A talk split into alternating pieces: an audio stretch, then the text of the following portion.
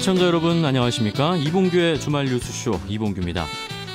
우리가 사는 모습을 찬찬히 보면 모두 감정에 휩쓸려 사는 게 당연한데요. 매일 10분 마음 관리를 추천하는 분의 이야기 먼저 만나보고요. 그리고 특별한 제주 여행도 소개합니다. 제주의 해안가와 골목을 자전거로 누비고 쓰레기도 줍는 독특한 여행인데요. 함께 떠나보시죠. 자, 직장인들의 가장 흔한 로망하면 뭘까요? 바로 회사 그만두고 작은 가게라도 한번 내볼까 이걸 텐데요. 그 꿈을 현실에서 이룬 분 창업기도 준비했습니다. 그리고 팩트 체크도 변함없이 준비되어 있습니다. 잠시 후에 뵙죠. 시간 관리, 돈 관리, 경력 관리, 많은 관리를 하고 살죠. 정작 제일 중요한 마음 관리는 소홀할 때가 많습니다. 그래서 요즘 감정 조절에 어려움을 겪는 분들 많아졌는데요. 여러분의 마음은 어떠신가요? 오늘은 감정 코칭 전문가 차희연 작가에게 우리 마음은 진짜 괜찮은지 마음 수업 한번 받아보겠습니다. 매일 10분 마음 수업의 저자 차희연 작가 나오셨습니다. 안녕하세요. 안녕하세요. 네. 어, 제가 오늘 이 인터뷰를 시작하기 전에 마음이란 키워드로 그 녹색 창에 도서 검색을 해봤습니다. 약 20만 건 이상의 책이 마음이란 키워드로 검색이 되더라고요. 그러니까 사람들이 이 마음 관리하는 걸 상당히 어려워한다는 방증이기도 하겠죠. 그 우리 작가님은 마음 정리를 잘 하시는 편입니까? 저는 그래도 잘하는 편이에요. 어, 당당하시네요. 네. 아주 못하진 않는 것 같아요. 네. 전문가시니까. 네. 아무래도. 그런데 우리가 매일 그 10분 동안 뭐 책 제목이기도 합니다만 매일 10분 동안 마음 수업을 받는다고 해서 우리 학교에서도 그렇듯이 수업한다고 다 100점 맞는 거 아니잖아요. 수업 네. 받는다고 우리가 마음이 갑자기 단단해지고 뭔가 변화할 수 있을까요? 음, 참 재미있게도 네. 사람의 마음이라는 게 핑퐁이에요. 인간관계도 핑퐁이고 다 핑퐁인데 음, 아주 사소하지만 그 시간 동안에 책을 읽던 아니면 누군가한테서 조언을 듣던 네. 이게 어떤 사람의 마음을 튼튼하게 만들기도 하고 그 말 한마디로 되게 불안하게 만들기도 하거든요. 네. 예를 들어서 시험을 앞두고 있는데 야, 너 공부 안 해서 어떻게 내일 시험인데 이렇게 얘기하면 어때요, 마음이? 불안해지죠. 되게 불안해요. 네. 근데 너 내일 시험인데 너 지금까지 노력 많이 했지? 이제 마음 편하게 쉬어. 그냥 편하게 시험 보고 떨어져도 어쩔 수 없는 거니까 그냥 괜찮아. 이 얘기를 하는 거고 이 하루 동안의 마음이 되게 다르거든요. 네. 근데 불안한 상태로 시험을 보면 잘할 수 있는 것도 못해요. 음. 그래서 아주 사소하지만 말 한마디가 되게 중요한 음. 영향을 끼치는 거죠. 저도 항상 주말 뉴스쇼 인터뷰가 끝나고 나서 집에 가서 이불킥 하면서 아. 예, 마음 관리합니다. 왜 내가 오늘은 그 멘트를 했을까? 아. 지금 이 멘트 하면서도 내가 왜 이 멘트를 했을까? 아, 네. 집에 가서 또 후회할 수도 있습니다. 아니 근데 네. 전 그거 괜찮다고 보는 게 이불킥 하면서 나중에 그 짓을 또 반복 안 하잖아요. 아, 그렇긴 하죠. 그러니까 저도 이불킥 하거든요. 네. 근데 이불킥 하고 나서 다음에는 아, 그 말은 하지 말아야지. 요거 자체로도 이미 그 성장이 이루어졌다고 생각을 해요. 음, 성숙한 어떤 그런 관계를 친구와 계속 유지해 나가기 위해선 네. 어떤 게 필요하다고 보십니까, 그럼? 가장 기본적인 예의가 필요하다고 생각해요. 예의. 가장 기본적인 예의. 네. 예를 들어서 친구니까 이 정도는 괜찮아 약속 시간 늦어버리거나 친구니까 괜찮아 함부로 조언을 막 한다거나 어 친구니까 너 이 정도는 내가 잘 알고 있으니까 너 내 말 따라야 돼라고 한다거나 이런 것들이 제일 위험한 것 같아요. 음, 제가 최근에 제 친구 중에 하나가 저한테 다이어트를 하라고 네. 얘기를 해요. 저도 다이어트를 해야 되겠다라는 생각을 하고 있는데요. 볼 때마다 다이어트를 하라고 얘기를 하는 거예요. 아, 짜증나죠. 되게 불편하죠. 물론 다이어트를 하는 게 건강에도 좋고 다 좋긴 하겠지만 내 상황은 아무것도 모르는 상태에서 고려도 하지 않고 네네.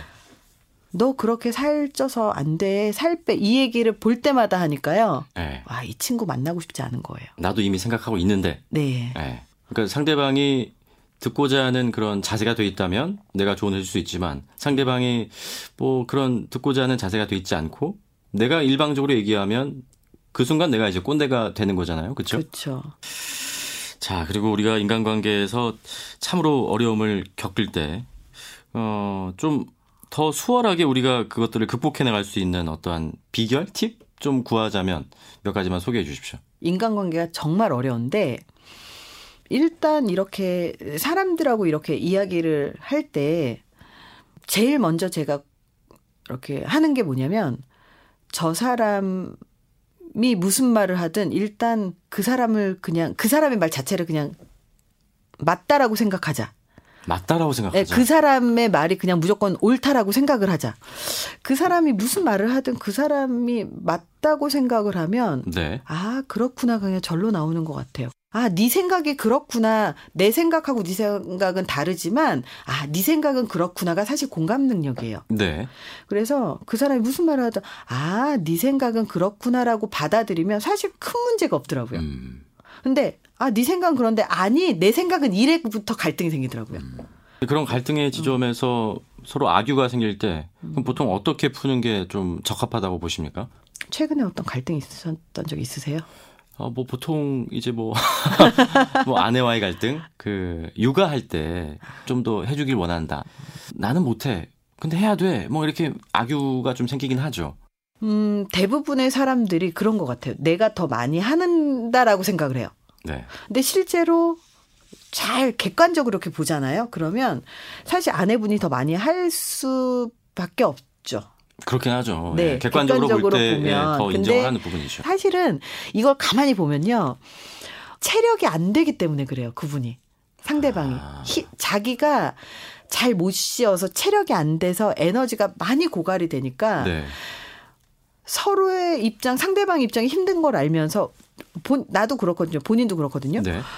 나도 최대한 하고 있다고 생각을 하는데 왜 더 해달라고 하지? 이게 나는 정말 맥시멈인데. 네. 난 최대치라고 생각하는데. 네. 이게 뭐냐면 내 체력의 한계라고 그걸 느끼기 때문이라고 생각을 해요.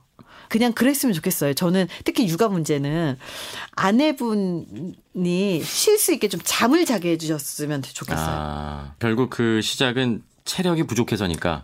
일단 가장 첫 번째 갈등의 요인들이 네. 체력의 한계가 느껴졌을 때 지금 음. 가정에서 문제는 그런 네. 경우가 많아서 좀 한 시간이라도 애- 내가 볼 테니까 너 잠자. 네. 너 집안일 하지 말고 자. 요걸 해줄 수 있으면 조금 나아져요. 음. 그래서 이 분노 문제에서도 가만 보면요. 네. 어, 감정이 굉장히 극한에 있거나 막 짜증이 막 올라오거나 참지 못하는 경우들은 대부분 체력이 안 됐을 때죠. 아, 맞아요. 제가 그랬던 것 같아요. 네. 자, 그리고 뭐 이거는 이제 가정 내 이야기지만 네네. 뭐 직장 안에서도 이런 인간관계로 어려움을 겪는 분들이 많으시거든요. 네. 뭐 동기들 간에 따돌림을 겪는 분들도 있고 네. 아니면 직장 상사의 어떤 그 뭐랄까요? 좀 쫀다고 할까요? 속된 네, 표현으로. 네, 네. 그런 것들로 많이 좀 힘들어 하시는 분도 있는데 그럴 때 좀 이렇게 더 지혜롭게 슬기롭게 대처하는 방법이 있을까요? 제일 직장에서 힘든 게 뭐냐면 뒷담화하는 거, 네. 왕따를 시키는 거, 음. 그리고 험담을 하거나 아니면 뭐 품평하는 것들. 네, 그런 네. 것들이 있으면 대부분 또 스트레스 받아서 직접 얘기 못 하고 뒤에 가서 얘기해요. 아, 또 시작했어. 막 이러면서 뒤에 가서 험담으로 다시 가거든요. 네. 그 이유는 직접 그 당사자한테 물어볼 수 있는 힘을, 용기를 갖고 있지 않아서인 경우가 많아요. 음. 그러니까 사실 아주- 작은 기술이 있기는 해요. 그러니까 엄청 화가 났는데 거기다 대고 저 죄송한데 제가 뭘 했는지 모르겠어요. 이렇게 얘기하면 더 화나겠죠. 어떻게 해야 됩니까, 그럼? 이분이 화가 나 있으면 네. 화가 나 있으면 뭔가 문제가 있는 거거든요. 그러면 그분이 화가 가라앉을 때까지 살짝 기다려 주시면 돼요. 음. 한 1분, 2분 정도? 좀 진정이 됐다고 싶었을 때 죄송합니다. 근데 제가 정말 정확하게 잘 몰라서 그러는데 좀 음. 알려 주시면 안 될까요? 제가 정말 몰라서 그럽니다라고 솔직하게 얘기를 하잖아요. 그러면 화는 나지만 알려 줄 거예요. 근데 내가 제대로 알지도 못한 상태로 그냥 거기를 벗어나 버리잖아요. 그러면 내가 뭘 잘못했는지 계속 모를 거예요. 음. 그래서 화가 난 바로 되게 크게 화가 난 그 순간은 그냥 네, 네, 네. 이렇게 잠깐 기다려 주시되 그게 좀 지나갔다고 생각을 하면 직접 물어보는 게 가장 현명한 것 네, 같아요. 감정적일 때보다 좀 네. 이성이 이성이 돌아왔을 때. 네, 맞아요. 네. 자 그리고 저는 인간관계에서 그 사랑 이야기를 안 하고 넘어갈 수가 없습니다. 어, 사귈 때는 물론 뭐 행복하죠 그 인간관계에서 네. 그런데 어, 이별을 맞이하는 네. 뭐 혹은 혹은 뭐 이혼을 맞이하는 그런 커플들을 보면 어, 잘 헤어질 수 없을까 잘 이별을 맞이할 수 없을까 그런 생각이 늘 들거든요. 이별과 이혼은 굉장히 급이 다른 그럼 이별로 해보죠. 일단 이별도 그렇고 이혼도 그렇고 사실 그 서로 감정의 정리를 할 수 있는 시간을 좀 주는 거죠. 이거를 우리가 애도 시간이라고 이야기를 해요. 애도의, 애도, 시, 애도의 시간. 네, 애도의 어. 시간. 네. 어, 마음을 차츰차츰 정리해 줄 수 있는 그런 시간을 서로 마련을 해 주는 게 되게 중요하거든요. 네네. 헤어질 때도 차츰차츰 한 번에 불씨가 꺼지지 않도록. 네. 예를 들어서 연락이 왔을 때 바로 답을 처음에는 하죠. 좋을 때는 그렇게 하잖아요. 근데 아, 이 사람하고 조금 거리를 둬야 되겠다 싶으면 어 연락이 왔을 때 한 5분 뒤에 연락을 하고 처음에는 네네. 그리고 그 다음엔 1시간 뒤에 연락을 아. 해주고 그 다음에는 2시간 뒤에 답을 해주고 네. 그 다음엔 5시간 뒤에 10시간 뒤에 이렇게 조금씩 조금씩 연락하는 아. 그 시간을 이렇게 벌어줘요. 네. 그렇게 해서 나중에는 어 일주일 동안 연락을 서로 안 해도 괜찮을 수 있게끔 이 음. 시간에 마음의 준비를 할 수 있게끔 해줘서 네. 그렇게 멀어지는데. 되게 신중하게 하시네요. 예. 네, 근데 다시 만났을 때 반갑겠죠. 그분도 저도. 네. 그래서 헤어짐에도 서로 감정이 상하지 않게 헤어지는 게 제일 좋더라고요. 참. 그럼 대표님은 마음 관리를 어떻게 하십니까? 음, 저는 한 달에 한 번씩 산을 가요. 가서 정말 아무한테도 연락을 받지 않고 혼자 있는 시간 하루에서 이틀 정도를 빼서 혼자 시간을 보내면 그 시간 동안 마음의 정리가 된다고 해야 되나요? 음. 저는 이거하고 또 되게 비슷한 시간이 뭐라고 생각하냐면 기도하는 시간. 아. 기도를 이렇게 딱 할 때 사실 어, 저 이렇게 해주세요. 요것만 기도하지 않아요. 이렇게 딱 앉아 있으면 혼자서 가만히 앉아 있으면요 머릿속에서 별의별 생각이 다 들어요. 맞아요. 혼자서 아, 씨, 그때 그 말을 하지 말걸. 아, 그때 이건 내가 잘못한 것 같아. 네. 쟤는 그 얘기를 나한테 왜 했을까? 그런 이야기, 그런 게 계속 머릿속에 떠올라요. 네. 근데 처음에 한 1시간 정도는 그 머릿속에 떠오르는 게 꼭 그런 거 있잖아요. 물잔에 흙, 진흙을 넣고 막 흔들면 막 회오리 치듯이 이 흙탕물이 이렇게 회오리가 치거든요. 그러면 네. 이렇게 앉아서 기도를 하고 있는 아니면 멍 때리고 있는 시간 동안에 이 별의별 생각이 드는 게 그 흙탕물인데 흙탕물이 네. 조금씩 가라앉아요. 음. 그러면 이게 쭉 가라앉으면서 어떤 생각이 드냐면, 아, 이건 내가 노력해도 안 되는 건데, 이건 노력하면 좀 될 수 있을 것 같아. 음.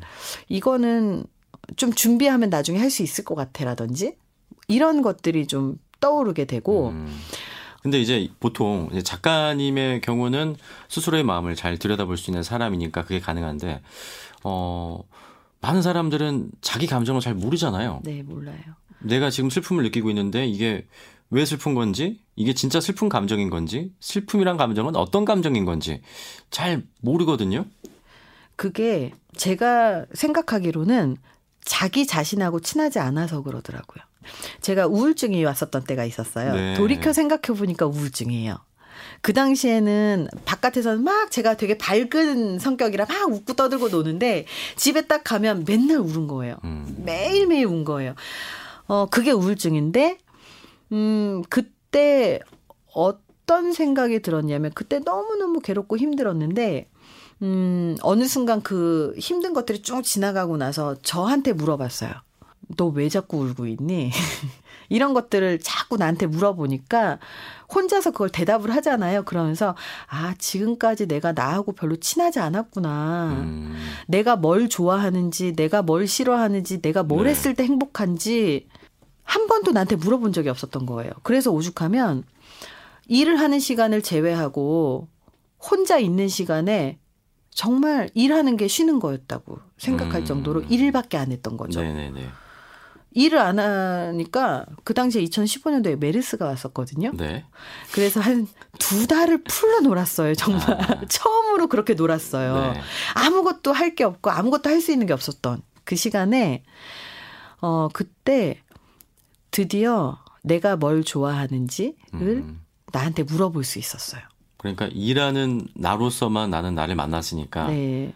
일은 되게 잘하죠. 네. 근데 나머지는 너무 미숙했던 거예요. 사람을 만나는 거, 사람의 마음을 들여다보는 거, 뭐 진짜 기계적으로 다른 사람의 얘기 들으면 어, 네, 잘 들을 수 있었겠지만 공감을 못 했었던 음. 것들도 좀 있었거든요. 나와 친해지는 방법은 결국 기도하는 시간. 음. 이 정말 나하고 만날 수 있는 되게 좋은 시간인 것 같아요.